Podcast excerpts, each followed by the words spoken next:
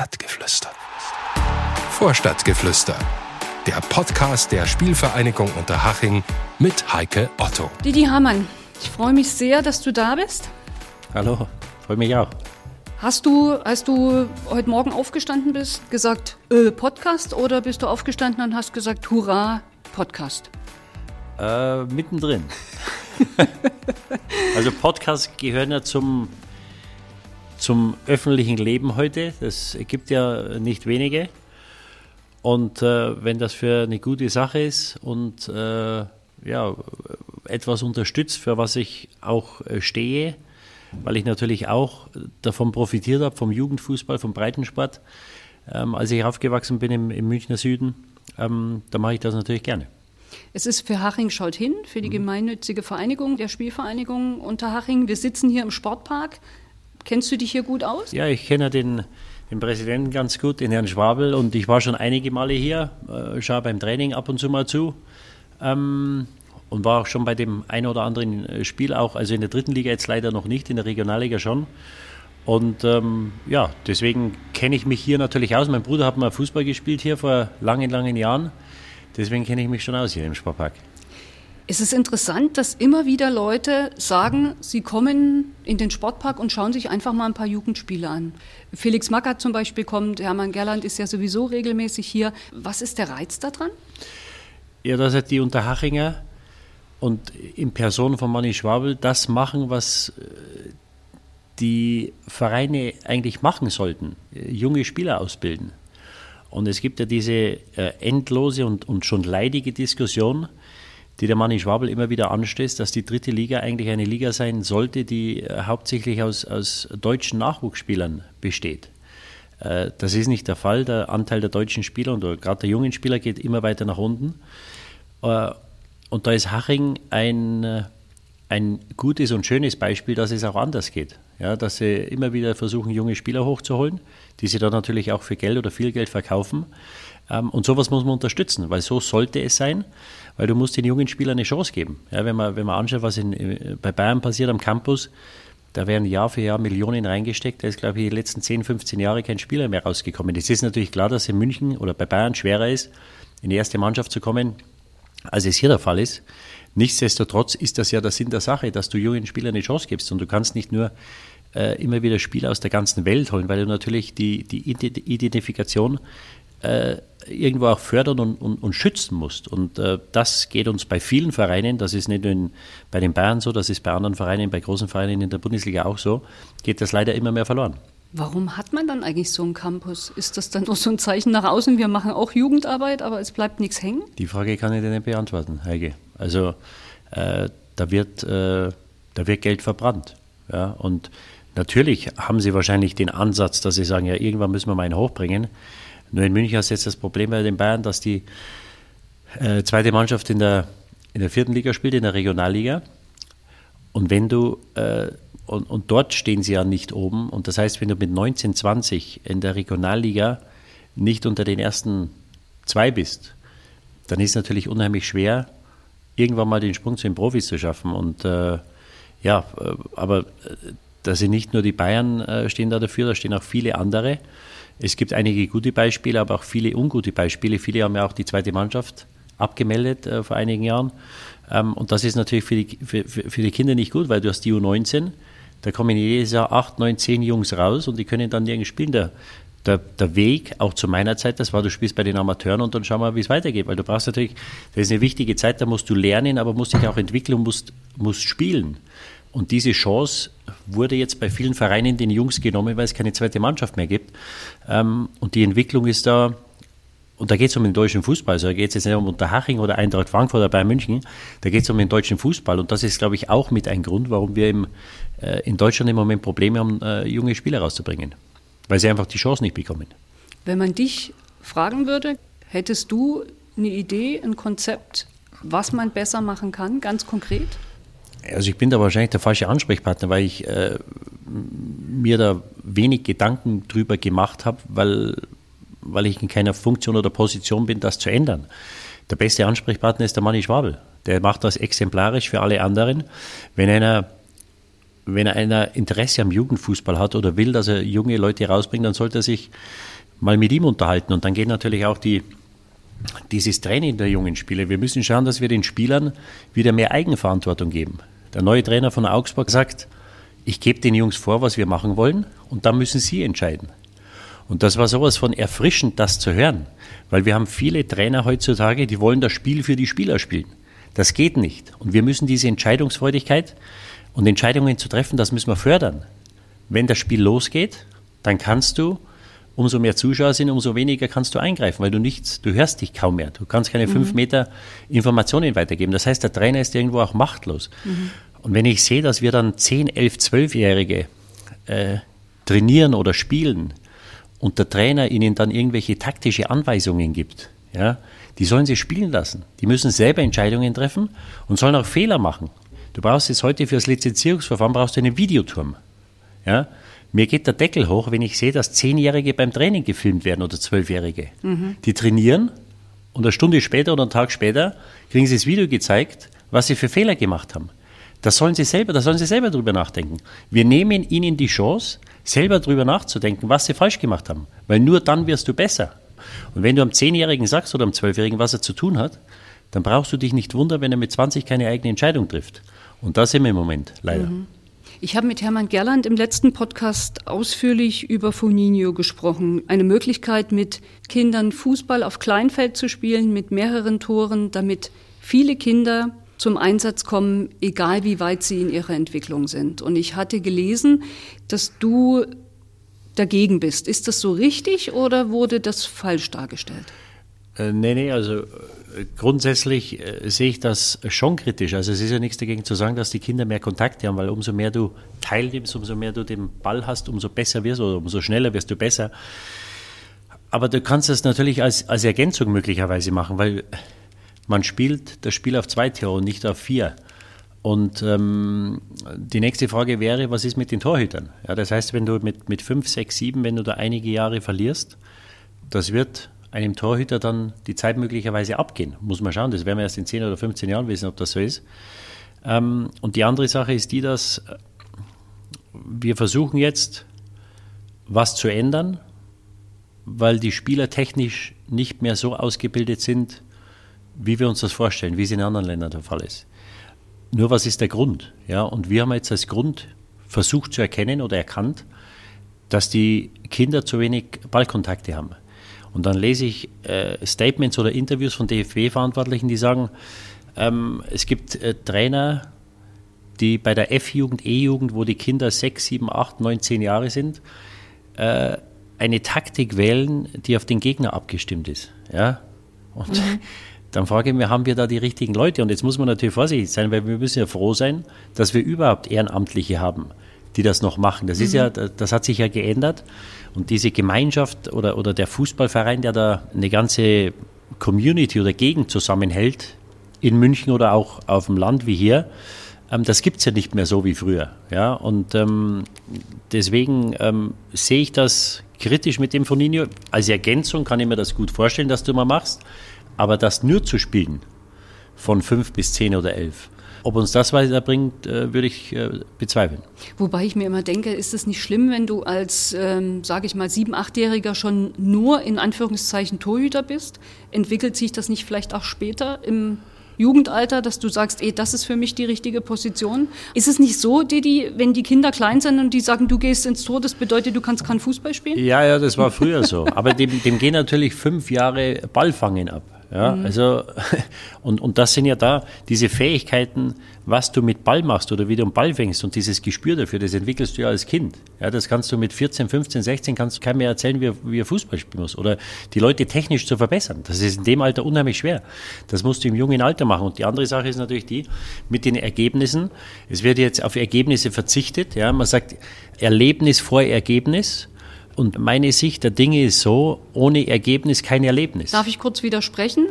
Man sagt ja, wer gewonnen hat, geht in die Richtung, wer verloren hat, geht in die Richtung. Also die Kinder kriegen schon relativ schnell mit, war ich jetzt erfolgreich oder war ich nicht erfolgreich. Und wer nur gewinnt, ist am Ende der Sieger und der andere steht hinten. Also muss es immer dieses 1:2, 1:3, 4:0 geben? Ja, also eine Tabelle gibt es nicht. Und, und es gibt dann wahrscheinlich auch am Ende keinen Pokal, weil man nicht will, dass die, die keinen Pokal bekommen, beleidigt sind oder nicht. Aber das ist ja der Ansporn. Wenn ich mir vorstelle, wir hatten früher, die Highlights waren immer die Hallenturniere im Winter. Da hat es große Turniere gegeben. Sind wir gefahren nach Neuburg. Im Sommer gab es eins heraus in Nagold. Da waren Mannschaften aus dem Ausland dabei. Das war das Größte. Und du bist da hingefahren, weil du gesehen hast, da steht ein Pokal und du willst mit dem Pokal nach Hause fahren. Und wenn du nicht gewonnen hast, dann hast du gesagt, nächstes Jahr schauen wir, dass wir den holen. Und das war Ansporn das ganze Jahr über, das nächstes Jahr besser zu machen. Und das nehmen wir den Kindern. Und ich weiß nicht, wenn ich ein Kind wäre und jetzt kannst du sagen, okay, du gehst links oder du gehst rechts, aber es gibt keine Tabelle, es gibt kein Ergebnis, es gibt nichts, wo du sagst, sind wir Erster, sind wir Dritter, sind wir Achter. Und ich weiß nicht, wenn es das zu meiner Zeit keine Ergebnisse, was ja jetzt abgeschafft wird, gegeben hätte, ob ich diesen Ansporn oder Anreiz beim Fußball gehabt hätte. Oder ob ich gesagt hätte, nee, dann spiele ich lieber Tennis oder spiele Handball oder spiele Basketball, weil zumindest gibt es eine Tabelle, da weiß ich am Ende. Und für die Kinder ist es ja das Größte, die wollen wissen, wo sie stehen in der Tabelle. Das gibt es nicht mehr. Und deswegen für mich ohne Ergebnis kein Erlebnis. Also das sehe ich absolut konträr zu dem, was der DFB jetzt macht. Ob es besser wird, weiß ich nicht. Das muss man sehen. Du hast vorhin gefragt, was hätte man besser machen, was muss man machen? Ich habe vor Jahren schon gesagt, wir müssen schauen, dass wir diesen Bolzplatz, auf dem ich jeden Tag Stunden meiner Kindheit verbracht habe, da hatten wir zum Teil so viele Kinder am Nachmittag, dass wir Turniere spielen mussten, weil so viele Kinder da waren. Wir müssen schauen, dass wir diese Bolzplatz-Atmosphäre rekreieren. Und mein Ansatz wäre gewesen, dass ich sage, die Kinder trainieren ja eh mit 12, 13, trainieren die schon 3-4 Mal bei den größeren Vereinen, dass man einen Käfig baut, dieses Street Football oder wie man es nennen mag. Dahin fliegen kann, wo ihn Uli Hoeneß hingeschossen hat. 10, genau. Die 10 Kinder oder 12 Kinder sollen kommen, die sollen wählen, so wie es früher der Fall war. Da wählen 2, dann wird einer nach dem anderen, darfst du ernehmen und dann wird gespielt und auch ohne Vereinskleidung. Ja, weil ich schon glaube, dass sich die Kinder, wenn sie dann das Haching-T-Shirt anhaben oder die Trainingshose oder das Bayern-Wappen auf der Brust haben, dass sie vielleicht gewisse Sachen sich nicht trauen zu machen, weil der Trainer sagt, ihr müsst einfach spielen, ihr müsst das machen. Ja, einfach diese Atmosphäre kreieren, die sollen da spielen, sollen wählen und sollen da eine Stunde spielen und sollen mal Sachen machen, die sie im normalen Training oder im normalen Spiel vielleicht gar nicht probieren würden, weil dort kannst du das machen. Im Training ist es wieder was anderes, weil viele vielleicht sagen oder viele Trainer sagen, kein Risiko eingehen, hier das nicht machen, hier. Aber das musst du alles probieren. Und diese Bolzplatz-Atmosphäre zu rekreieren, das wäre mein Ansatz gewesen. Sportunterricht, ja? Also, kennst das ja, da und da, dann wählt jeder seinen Kumpel, der weiß schon, du bist gut, du bist nicht so gut und die Schlechten bleiben immer stehen. Ist das für die Psyche des Schlechten nicht deprimierend und traurig? Mag so sein, aber früher ging es ja auch. Und die Jungs, die am Bolzplatz waren, als wir gespielt haben, da gab es auch welche, einer muss ja als Letzter, einer wäre das Erste. Bist du mal übrig geblieben? Mit Sicherheit. Ich glaube nicht. Ja, aber ich war immer der Kleinste, also es kann schon sein, dass ich mal übrig geblieben bin. Nur, jetzt kann man sagen... Vielleicht hast du ja auch geweint, aber da kannst du dich vielleicht nicht mehr dran erinnern. Ja, aber das ist eine Erfahrung und das ist ja auch irgendwo anspannend, dass ich sage, ich trainiere jetzt, ich versuche besser zu werden, dass das nächste Mal wäre ich als Vorletzter gewählt und vielleicht wäre ich irgendwann mal als Erster gewählt. Und jetzt kann man natürlich sagen, natürlich im Breitensport geht es da nicht drum, aber wenn wir jetzt sprechen über die Spitze oder die Elite, wir müssen ja schauen, dass wir Exzellenz ausbilden. Ja? Und wir sind in der Leistungsgesellschaft, jetzt kann man sagen, gut, die Kinder kann das belasten oder das kann Einfluss auf ihre Psyche nehmen. Naja, aber irgendwann musst du mal zu der Erkenntnis kommen, wenn du besser werden willst, dann musst du hart arbeiten. Ja? Und wir können den Kindern nicht alles abnehmen. Ja, vielleicht nicht nur das, sondern wenn du nicht talentiert bist, dann geht es halt in einem Verein nicht, der in Richtung Leistungssport geht. Ja, die Erkenntnis muss dann vielleicht von den Eltern kommen. Das Kind sieht das vielleicht etwas anders. Da sind natürlich dann auch die Eltern gefragt. Aber die Eltern sind ja die Schlimmsten. Die meinen ja immer, die Kinder sind die Besten. Ja, dann kann man aber nicht das System dafür verantwortlich machen. Ja, also die Frage ist, was wir wollen. Und wenn wir, das soll jetzt nicht klingen, aber wir können natürlich nicht auf jeden Rücksicht nehmen. Mhm. Wenn wir Exzellenz ausbilden wollen, da geht es dann darum, und wir sprechen jetzt über Unterhaching, die ja viele ausbilden, die einen Adeyemi hier hatten, die einen Mantel hier hatten, die jetzt große Karrieren machen und der Nächste kommt. Und um die geht es ja. Ja, und wir müssen ja schauen, dass wir die 2, 3, dass wir den Talentiertesten, denen die beste Chance geben, sich zu entwickeln und dann irgendwann mal eine Chance haben, mit dem Fußball Geld zu verdienen. Ja? Deswegen müssen wir da einfach auch Standards setzen und können nicht auf jeden Rücksicht nehmen. Und wie gesagt, du sagst das, die Eltern sind oft die Schlimmsten, das sind Entscheidungen, die dann treffen müssen. Und du musst halt mit deinem Kind dann schauen, wo er talentiert ist. Und wenn er für Fußball kein Talent hat, dann hat er mit Sicherheit für irgendeine andere Sportart Talent. Ich wollte eigentlich gar nicht mit dir das jetzt am Anfang so vertiefen, aber manchmal ergibt sich das so und das ist ja auch ganz interessant, was du dazu sagst. Und da gibt es einfach verschiedene Meinungen, die man glaube ich, auch akzeptieren muss. Ja, und ich glaube, was das Wichtigste ist, und du hast den Hermann Gerland angesprochen, der hat mich damals mit 16 zu Bayern geholt. Und wo Verbesserungsbedarf da ist, wir müssen die Kinder auf den Profisport vorbereiten. Und genauso müssen wir die Kinder in der Schule aufs Berufsleben vorbereiten. Natürlich gibt es Härtefälle und natürlich wird einer als Letzter auf dem Bolzplatz gewählt oder einer fährt zum Turnier und spielt vielleicht nicht die Zeit oder spielt gar nicht. Nur das sind alles Erfahrungen, die dir fürs weitere Leben helfen. Weil wenn du dann mal 20 bist und du hast studiert oder du fängst eine Lehre an, dann wirst du dieselben Erfahrungen im Berufsleben haben. Und wenn du in Watte gepackt wurdest, 20 Jahre, und dann fängst du die Lehre an und dann sagt der Meister, jetzt hast du erstmal Brotzeit. Und dann sagt er, nee, ich bin hier zum Arbeiten. Ja? Das heißt, das sind alles Lernprozesse, die dich fürs weitere Leben, glaube ich, besser präparieren wie nicht. Und da hat der Sport natürlich eine Riesenaufgabe, weil du da alles brauchst. Da musst du dich in der Gruppe unterordnen, da musst du Respekt an den Tag legen, musst du pünktlich sein. Das sind alles Sachen, die dir fürs spätere Leben helfen und helfen werden. Und deswegen musst du diese Erfahrungen machen und deswegen dürfen wir nicht die Kinder in Watte packen und sagen, oh, vielleicht ist der beleidigt, wenn er nicht spielt, der. Das sind Sachen, die gibt es im späteren Leben auch und da müssen sie einfach durch. Aber du gibst mir recht, Didi, dass durch dieses Vorgehen der eine oder andere auf der Strecke bleibt, der vielleicht ein gutes Talent geworden wäre, aber aufgrund dieser schlechten Erfahrung dann einfach aufhört? Absolut, absolut. Und das ist das leidige Thema, dass die Kleinen da übersehen werden, die wahrscheinlich zum Teil das größere Talent haben und dann müssen die natürlich auch mal Unsinn machen. Das sind Kinder. Ja? Und der Adeyemi, der wurde bei Bayern damals freigestellt oder rausgeschmissen über Dänemark. Das war das Glück der Haching, dass er hierher kam, aus disziplinarischen Gründen. Ja? Und ich weiß jetzt nicht, was passiert ist, nur die Jungs müssen Unsinn machen. Ich würde vielleicht eher einen rausschmeißen, der keinen Unsinn macht, ja? Weil das müssen sie machen. Und diese Spieler, dass das jetzt nicht die Trainer hören. Ja, aber als Kinder schon und auch später, weil das sind ja genau, wenn du schaust, wir hatten in den letzten Jahren, ich habe immer gesagt, wir hatten in der Bundesliga 2 Spieler, die waren anders. Das war der Wimmer von Wolfsburg, der in Österreich nie in der Akademie war und der Kruse. Die waren beide nie in der Akademie. Und das sind genau die Spieler, die den Unterschied machen. Und die müssen wir fördern. Ja?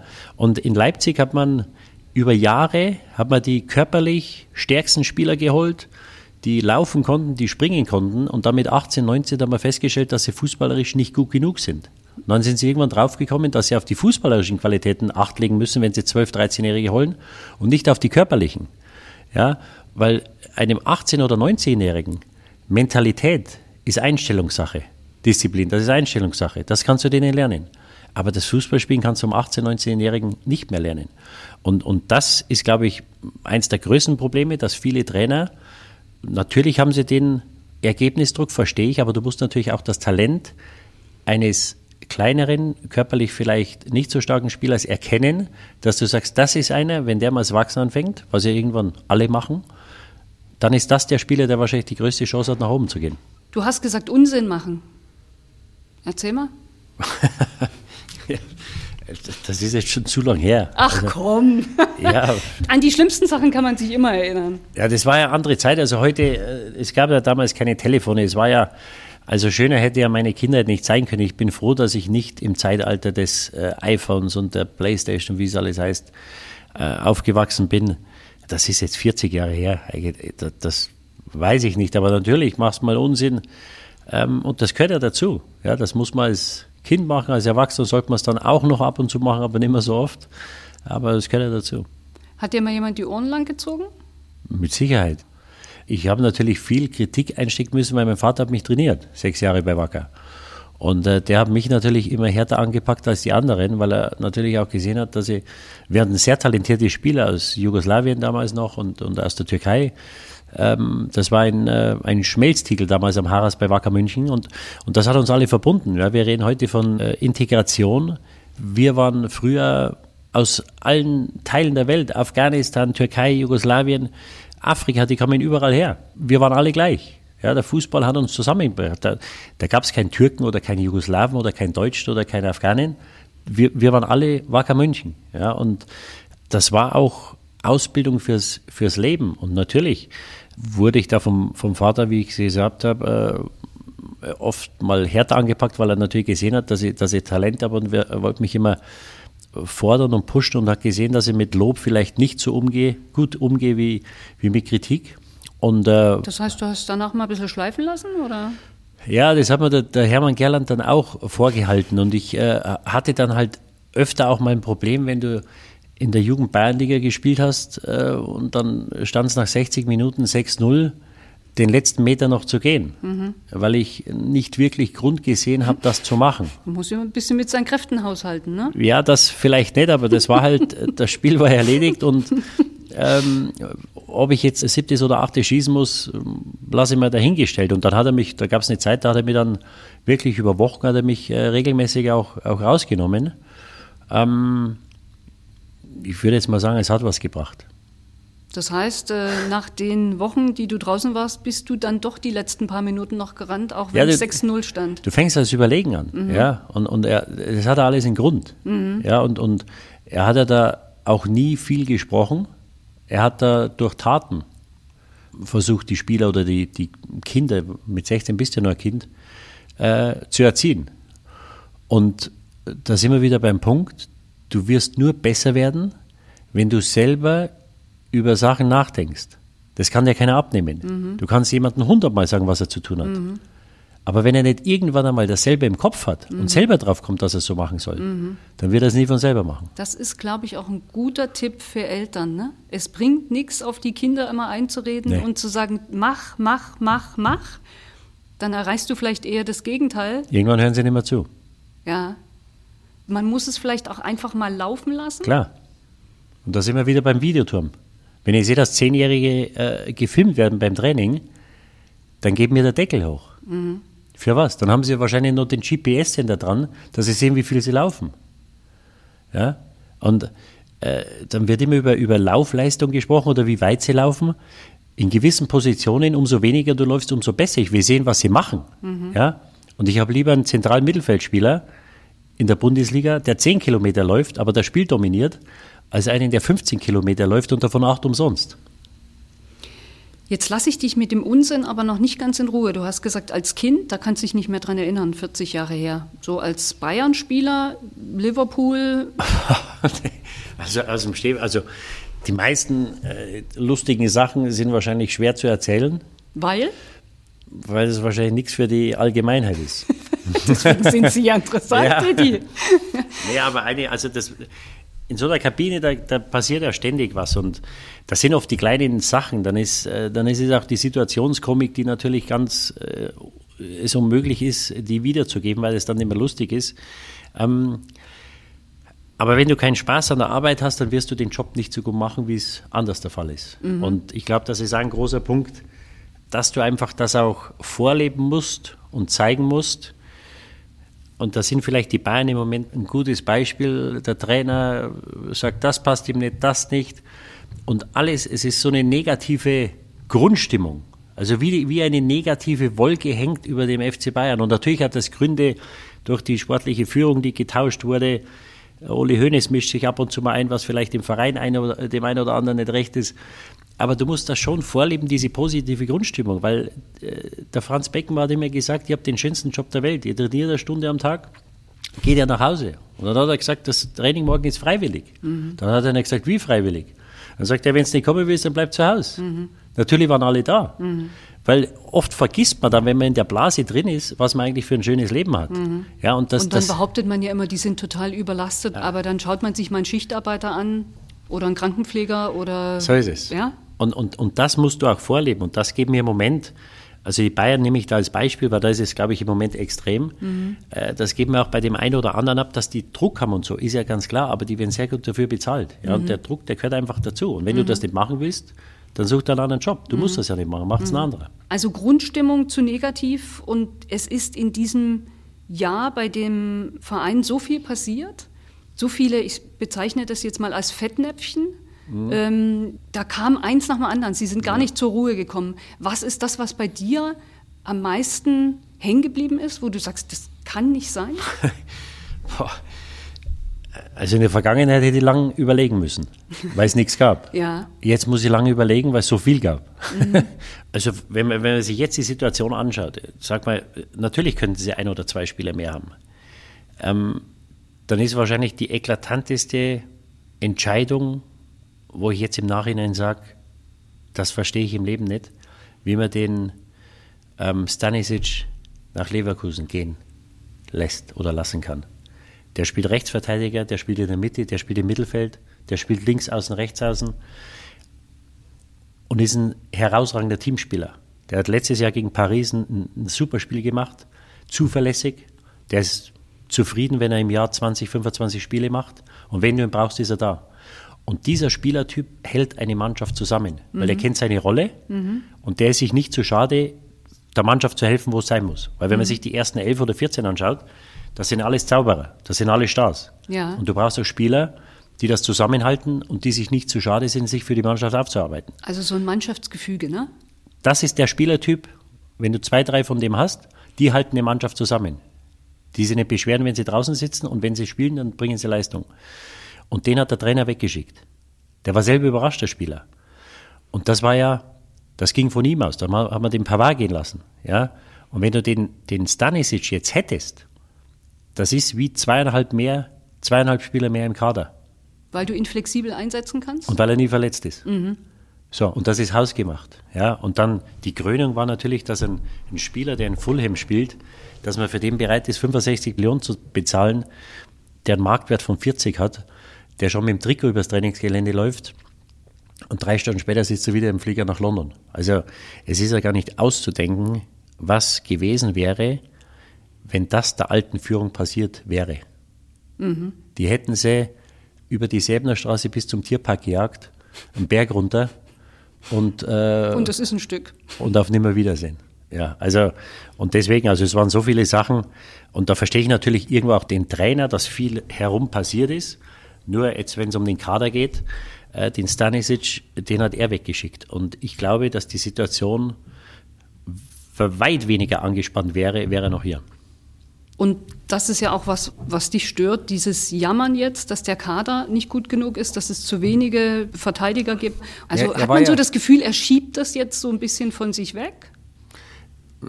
Ja, aber er war ja in dem Transfergremium und er kann das ja einmal ansprechen, ja. Aber nicht 5 oder 6 Mal. Und das sind Sachen, die du intern klären musst. Und die andere Sache ist natürlich die, dass wenn du als Spieler immer hörst, dass wir keine Spieler haben, du gibst den Spielern ein Alibi. Wenn die nächste Woche verlieren, dann sagen die, ja, wie soll es denn anders gehen? Wir haben ja keine Spieler. Und jetzt geht es ja erst los. Jetzt haben wir, gut, die Länderspielreise, die war unnötig, aber da waren ja nur 4 oder 5 Bayern dabei. Die englischen Wochen gehen jetzt los mit Champions League. Aber sie stehen in der Liga gut da. In der Champions League stehen sie gut da. Es ist ja alles okay. Nur wenn du jetzt mal 6, 7, 8 Spiele am Stück hast, ja, und dann fehlt da vielleicht mal ein Spieler. Und natürlich müssen die jetzt viel spielen. Mhm. Aber heutzutage haben sie natürlich auch andere Möglichkeiten von der Regeneration, als wir das damals hatten. Mhm. Und da müssen sie das einfach machen. Deswegen sind sie bei Bayern München. Und wenn du dann jedes Mal hörst, du hast zu wenig Spieler, die Spieler müssen so viel spielen, dann kann es natürlich schon mal sein, wenn du das wieder hörst, dass du im Auto sitzt und zum Training fährst und sagst, boah, ich habe aber dicke Beine jetzt. Mhm. Ja, weil irgendwann hast du das im Kopf, das ist im Unterbewusstsein und irgendwann sagst du, naja, ist ja klar, dass ich kaputt bin, weil ich Spieler so viel und wir haben keine Spieler. Mhm. Und du gibst den Spielern ein Alibi und deswegen verstehe ich das nicht und das war auch die Intention, glaube ich, von Uli Hoeneß, dass das jetzt irgendwann mal aufhören muss, ja, und ob einer Schnupfen hat oder eine Oberschenkelverletzung, wenn sie fit genug sind, um im Kader zu sein, dann können sie auch spielen und dafür werden sie bezahlt. Mhm. Und dann hast du, das zieht sich ja weiter durch die ganze Mannschaft, dann hast du zum Beispiel einen Kimmich, der in der Pause nicht unbedingt sehr wertgeschätzt wurde, und dann schwächst du einen Spieler, den du gar nicht unbedingt schwächen musst, den du vielleicht eher stark reden musst? Absolut. Also du musst ja, du brauchst ja Spieler, du brauchst ja ein Gerüst, wie man immer so schön sagt. Ja? Mit Upamecano, De Ligt war letztes Jahr einer der Leader, hat jetzt nicht immer gespielt, aber der Upamecano hat sich auch entwickelt, dann hast du den Kimmich, vielleicht noch den Goretzka, den Leimer, ja, und vorne hast du die Qual der Wahl aus, den Kane vorne, Musiala, Müller ist noch da. Das heißt, du hast ja Säulen und Führungskräfte, nur du musst die stark machen.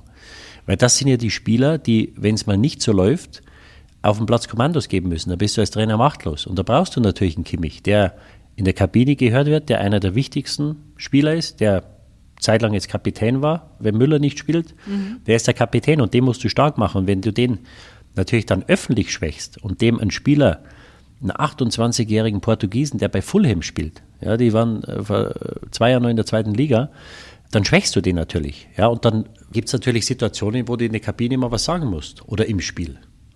So, jetzt, wenn der Trainer einen anderen Spieler holen will und sagt, ja, die Position spielt er nur, weil wir keinen anderen haben, dann fängst du natürlich überlegen an. Und wenn man in einer Situation ist, wo du was sagen müsstest, sagt er vielleicht, soll ich das jetzt machen? Weil natürlich, der Kimmich wird nicht nur Freunde haben. Da wird es mit Sicherheit Spieler geben, die über ihn jetzt denken, du spielst nur, weil wir keinen anderen haben und der Palina nicht gekommen ist. Und wenn er was sagt, dann sagen sie, na, das ist schon gut. Erzähl das wem anders. Ja, das heißt, du brauchst da die 100%ige Rückendeckung vom Trainer, dass die Mitspieler auch wissen, wenn der was sagt, dann ist es so. Und das ist nicht mehr der Fall. Also das Innenleben in so einer Kabine ist schon auch ein eigenes Thema, ja? Es ist ja im Prinzip wie in einer Firma, da gibt es ja auch Konkurrenz und Missgunst vielleicht und Neid. Und ich glaube, da könntest du auch einiges erzählen, ne? Ihr wart ja auch nicht 11 Freunde, ne? Ja, nein, um Gottes Willen, das gibt es. Ich mache das ja auch ab und zu für Firmen, weil natürlich die Dynamik in der Geschäftswelt sehr gut vergleichbar ist mit dem Sport, ja? Und du brauchst die Hierarchie. Wir sprechen ja immer von flachen Hierarchien. Das mag in einem Familienunternehmen, das es 100 Jahre gibt, mag das mal funktionieren. Aber du brauchst Leute, die ansagen. Weil wenn es mal nicht läuft, dann müssen 2, 3 Köpfe da sein, die vorangehen. Und wenn du die nicht hast, dann wirst du über kurz oder lang ein Problem bekommen. Mhm. Von deinem Bauchgefühl her, wie lange geht das gut mit Thomas Tuchel beim FC Bayern? Also es ist keine Liebesbeziehung, es ist eine Zweckbeziehung. Und dass Thomas Tuchel über Jahre hier ist, kann ich mir schwer vorstellen, weil er schon zu lange da ist und weil schon zu viel passiert ist. Wenn du nach 7 Monaten dich nicht verliebt hast, dann wirst du es im 8. Monat mit Sicherheit nicht mehr machen. Mhm. Also ich wüsste nicht, was passieren soll, dass das eine innige Beziehung wird. Das kann ich mir nicht vorstellen. Er ist da auch ein Stück weit stur, was nichts Schlechtes sein muss. Nur er hat halt, glaube ich, die Führung schon das ein oder andere Mal verärgert mit gewissen Aussagen, weil, wie gesagt, beim Transfergremium, da war er mit dabei. Ich hatte immer das Gefühl, wenn Spieler kommen, dann hat er das in die Wege geleitet.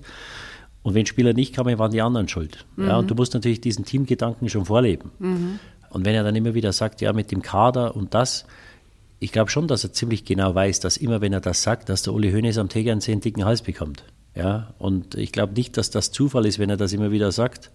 Ich möchte jetzt nicht sagen, dass er es provoziert oder sich anlegt mit den Oberen, aber er hat das, glaube ich, jetzt schon 1 oder 2 Mal zu viel gemacht. Mhm. Wobei Uli Hoeneß am Tegernsee auch ab und zu mal einen dicken Hals bekommt, wenn du was sagst.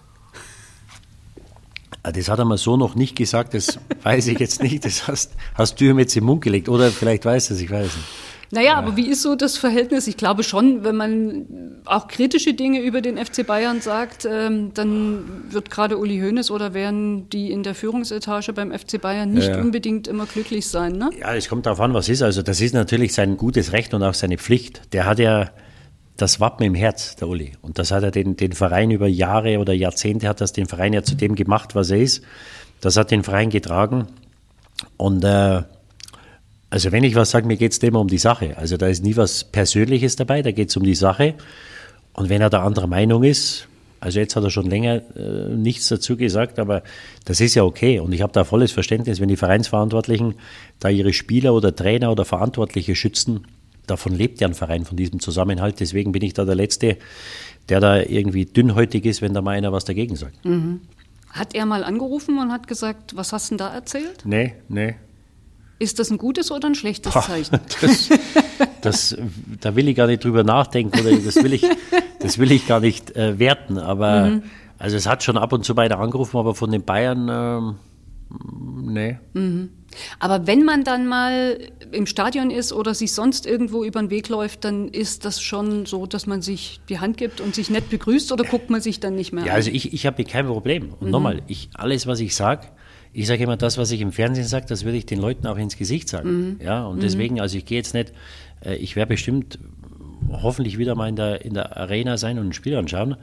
Da werde ich nicht mit Kapuze und Sonnenbrille durch die Gänge schleichen. Also wenn ich da jemanden sehe, egal wer es ist, ich habe mit keinem Problem. Wenn die Probleme mit mir haben, ist es auch okay. Aber wenn ich da jemanden sehe, den ich kenne oder gut kenne, dann werde ich dem die Hand schütteln und mit dem auch das eine oder andere Wort wechseln.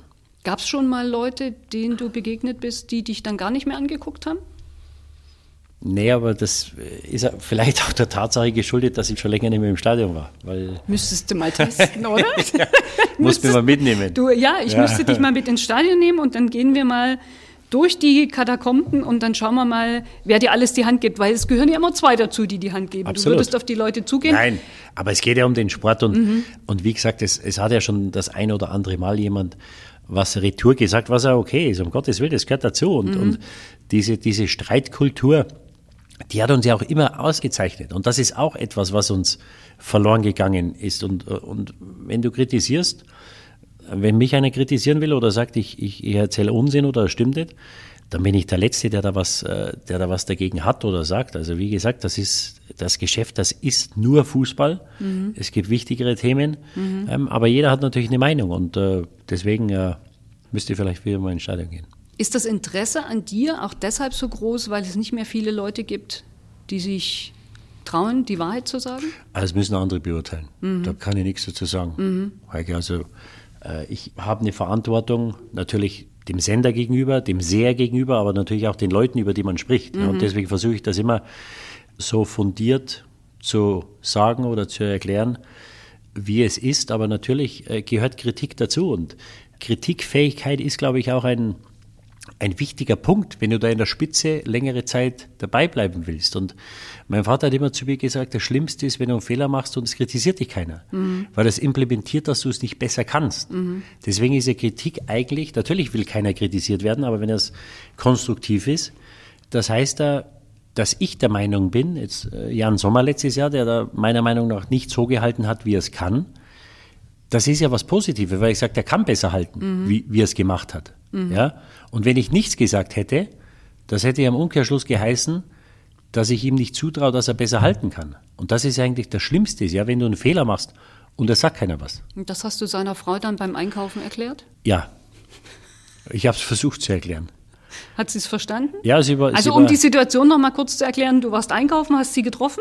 Ja, hat sie dich angesprochen? Nee, ich kannte sie ja nicht. Und sie hat mich dann angesprochen und hat gesagt, sie ist die Frau Sommer. Und dann habe ich ungläubig geschaut, weil ich nicht wusste, um was es geht. Und dann sagt sie, sie ist die Frau vom Jan und sage, ja, okay. Und habe mich aber nicht mit ihr unterhalten und habe gefragt, wo sie wohnt, wo die Kinder in die Schule gehen und ja, ist schade, dass er jetzt nicht mehr da ist, weil sie gesagt hat, sie haben sich sehr wohl gefühlt in München, aber gut, das ist der Profisport, da musst du hingehen, wo du spielen kannst oder wo du hingehen willst oder musst, und habe mich mit ihr nett unterhalten. Wie läuft sowas dann? Sagt sie dann, sie haben meinen Mann beschimpft? Nee, das hat sie nicht gesagt. Also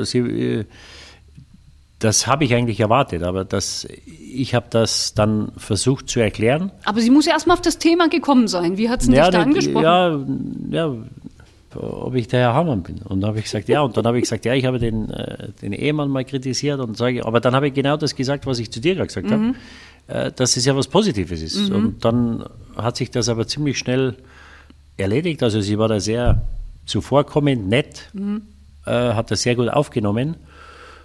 Und war da überhaupt nicht beleidigt oder irgendwas. Also es war sehr nett und er ist ja ein super Typ, spricht gut, verkauft sich gut. Aber das kann natürlich in meine Meinung oder so, wie ich die Sachen wahrnehme, keinen Einfluss haben. Ich kann nicht jemanden bewerten für seine Torwartleistung, weil er gute Interviews gibt. Mhm. Also das muss man schon trennen. Mhm. Und er ist ein unheimlich sympathischer Mann, ohne ihn persönlich zu kennen. Es läuft jetzt in Mailand sehr gut, deswegen alles gut. Aber zum Kaffee hat sie dich nicht eingeladen. Nee, also so weit ging es dann nicht. Nee.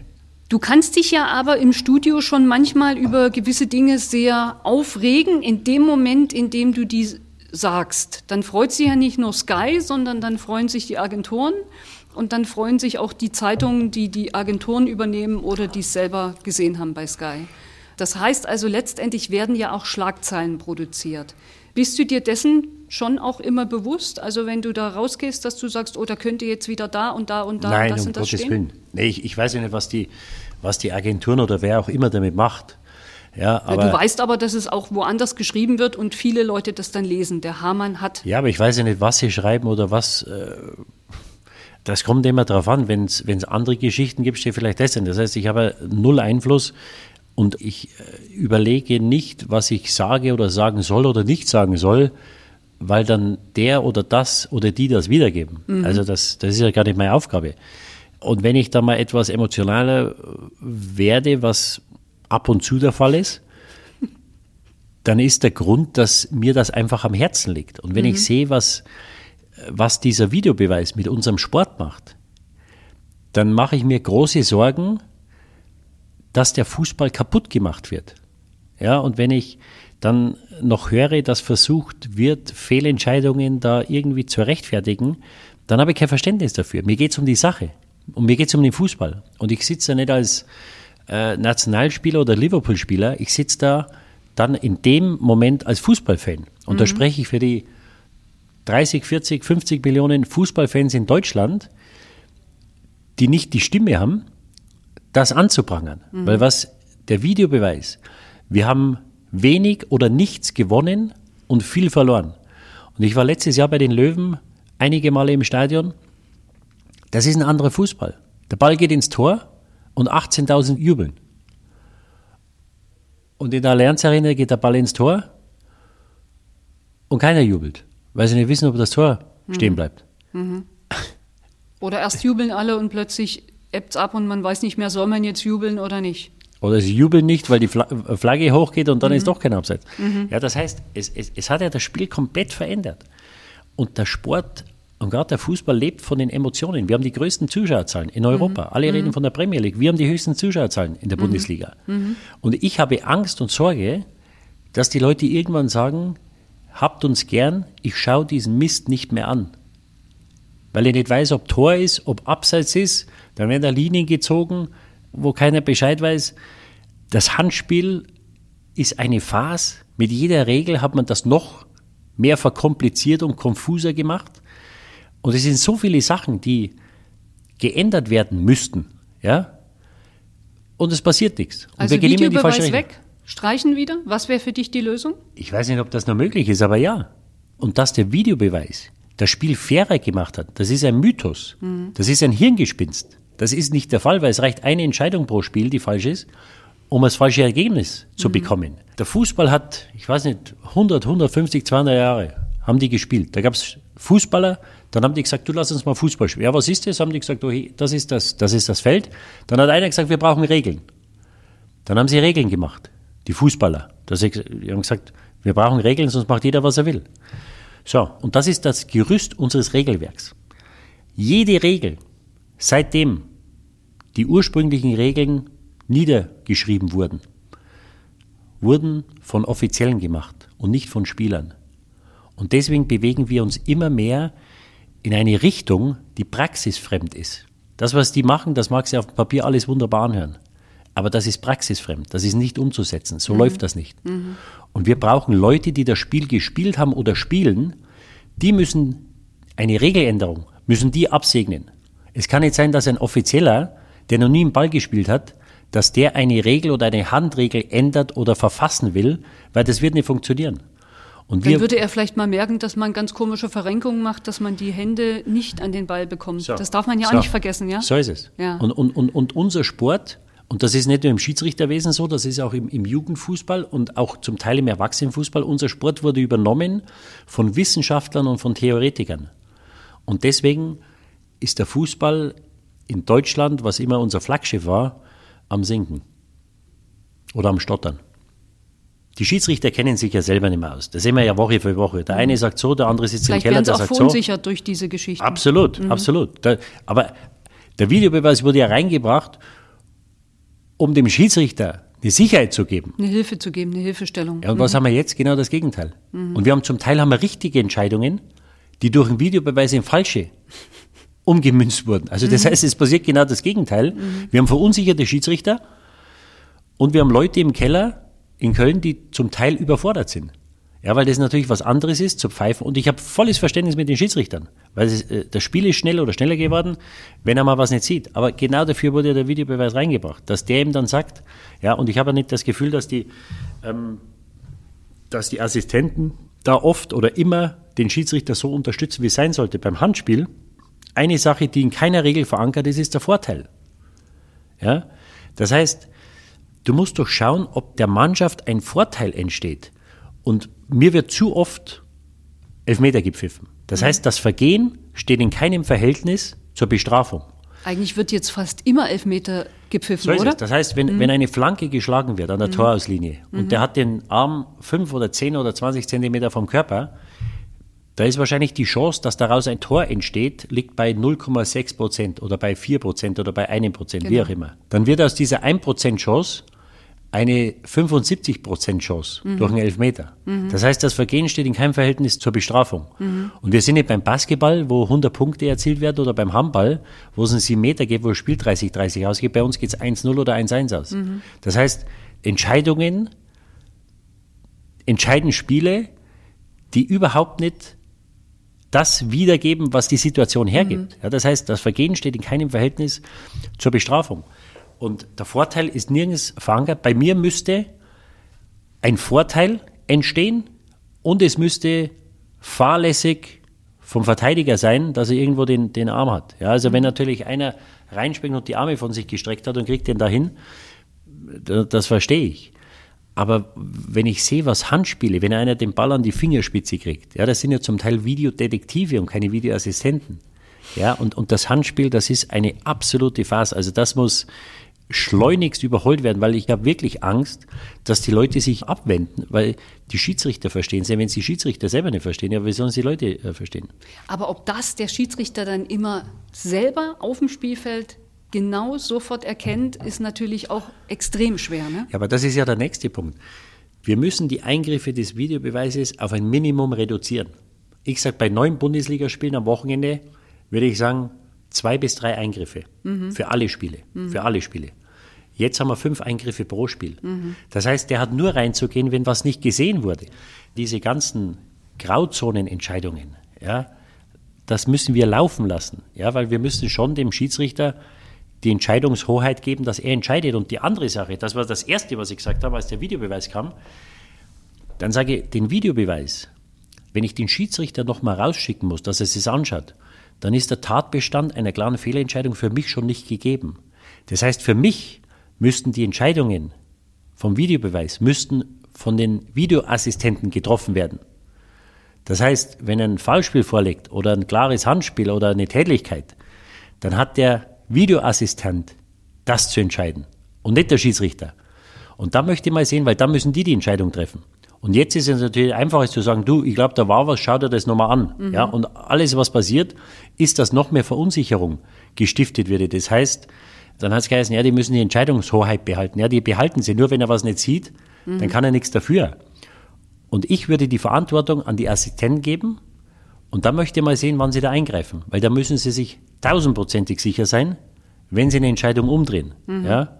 Also den Schiri nicht zum Bildschirm schicken, sondern auf den Platz lassen und von außen und eingreifen. Und ihm sagen, schick die Nummer 8 runter, der hat einen umgetreten oder hat dem im Ellenbogen im Gesicht getroffen oder was auch immer. Der Assistent soll die Entscheidung treffen. Vorstadtgeflüster, der Podcast der Spielvereinigung Unterhaching.